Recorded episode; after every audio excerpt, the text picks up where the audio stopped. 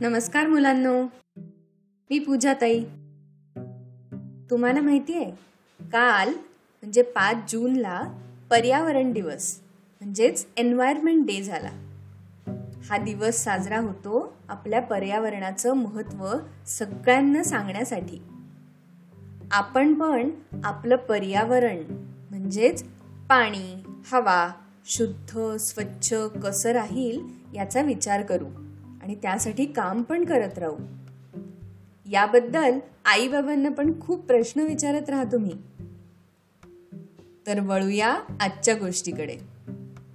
आजच्या गोष्टीचं नाव आहे उडणारा शेतकरी. खूप खूप वर्षांपूर्वी एका गावात रामू नावाचा एक शेतकरी राहायचा. शेतीबरोबरच तो कोंबड्या पाळायचा भरपूर गाई गुरं पाळायचा. त्याचं खूप मोठं शेत होतं. आणि म्हणूनच शेतातले दाणे खायला धान्य खायला वेगवेगळ्या प्रकारचे पक्षी पण यायचे. त्यांना तो किंवा त्याच्या शेतात काम करणारी माणसं नेहमी घालवायला बघायची. पण पक्षी काही जायचे नाहीत. मग रामू ठरवतो आपण शेतात येणाऱ्या पक्ष्यांना आता जाळ्यात पकडूया आणि बाजारात जाऊन विकूया. म्हणजे पैसे पण मिळतील आणि आपल्या शेतातली पिकं पण नीट राहतील. मग दुसऱ्या दिवशी सकाळी तो त्याच्या शेताच्या दोन्ही टोकांना मोठं जाळं पसरतो. त्यावर थोडं धान्य पानं गवत असं टाकतो आणि आपल्या कामाला निघून जातो. दुपारच्या वेळेस आकाशात एक कबुतरांचा थवा उडत येतो. त्या थव्यातली कबुतरं जेव्हा खाली बघतात तेव्हा त्यांना छान पसरलेले दाणे गवत असं सगळं दिसतं. सगळे मिळून एकदमच ते जाळ्यावर झेप घेतात. मनसोक्त दाणे खाऊन झाल्यावर ते उडण्यासाठी जेव्हा पंख फडफडवायला सुरुवात करतात ना तेव्हा त्यांच्या लक्षात येतं की अरे आपल्याला अडकवायला हे तर जाळं पसरवलंय. आणि आपण कसलाही विचार न करता इकडे तिकडे न बघता पटकन खाली आलो. सगळीच कबुतरं आता घाबरतात. एक एक कबूतर आपले पंख फडफडवून उडण्याचा प्रयत्न करायला लागतं. पण त्यांना काही एवढं जाड जाळं आपल्या पायातून काढायला जमतच नाही. आता मात्र सगळे गोंधळ घालायला सुरुवात करतात. जाळ्याला चोची मारायला सुरुवात करतात. पण अह पाय काही निघत नाही. आता करायचं काय? संध्याकाळ होत आली तरी एकही कबूतर त्यातून सुटलं नव्हतं. त्या सगळ्यांमध्ये असलेलं मुख्य कबूतर आता विचार करायला लागतं. काय बरं करता येईल? मला डोकं शांत ठेवूनच विचार करायला लागेल. तेवढ्यात एका कबुतराला लांबून रामू शेतकरी जाळ्याकडे येताना दिसतो. त्याच्या हातात सापडलो तर आता आपली काही खैर नाही. मग आपल्याला या आकाशात उडता नाही येणार. आपल्या पिल्लांना भेटता नाही येणार. असं सगळ्यांच्या डोक्यात चालू असतानाच जे मुख्य कबूतर असतं त्याला पटकन एक मस्त युक्ती सुचते. तो म्हणतो मी एक दोन तीन म्हणल्यावर सगळ्यांनी एकत्र जोर लावून पंख फडफडवायला सुरुवात करा. बघू आपण या जाळ्यातून सुटतोय का ते? सगळी कबूतर हो म्हणतात. पण तेवढ्यात काय होतं? रामू त्या जाळ्याजवळ पोचतो. तो जाळं हातात धरतो आणि सगळ्या पक्ष्यांसकट तो जाळं गुंडाळणार.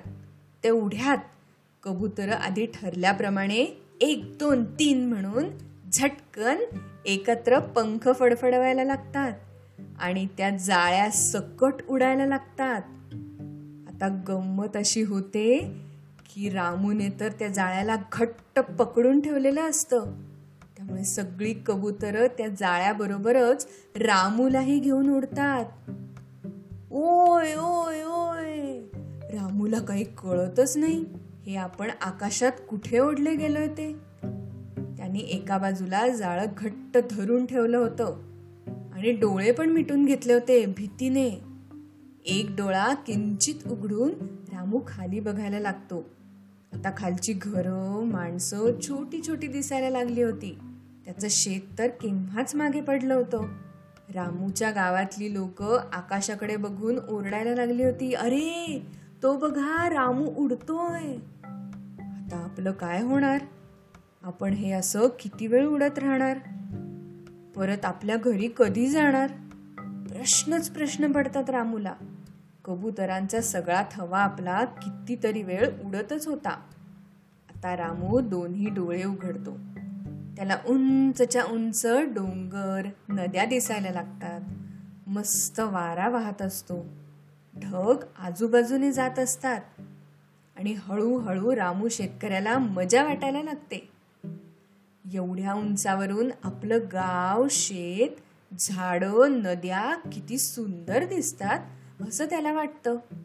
शेवटी कबूतर ज्याला शोधत उडत इतक्या पुढे आली होती ना तो त्यांचा मित्र खाली तुरू तुरू पळत असताना त्यांना दिसतो.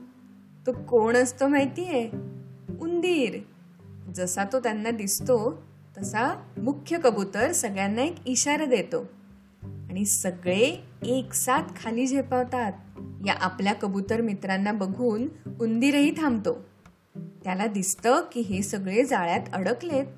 आणि लगेच तो त्यांचं जाळं सोडवत सगळ्या कबुतरांना मोकळं करतो. सुटल्या सुटल्या सगळी कबुतरं उंदराचे आभार मानून उडण्याच्या तयारीत असतात. तेवढ्यात रामू शेतकरी त्यांना थांबवतो आणि म्हणतो थांबा थांबा उडून जाऊ नका. मला खरं तर तुमचे आभार मानायचे आहेत.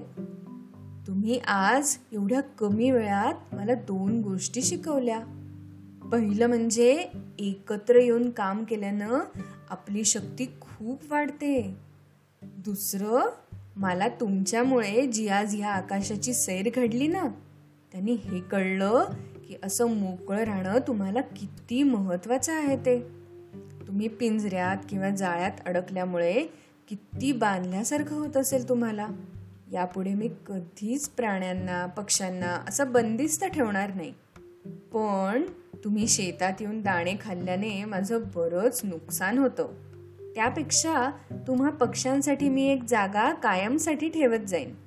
जिथे गवत दाणे असं सगळं ठेवेन. चालेल ना तुम्हाला? कबूतर हे ऐकून खूप खुश होतात.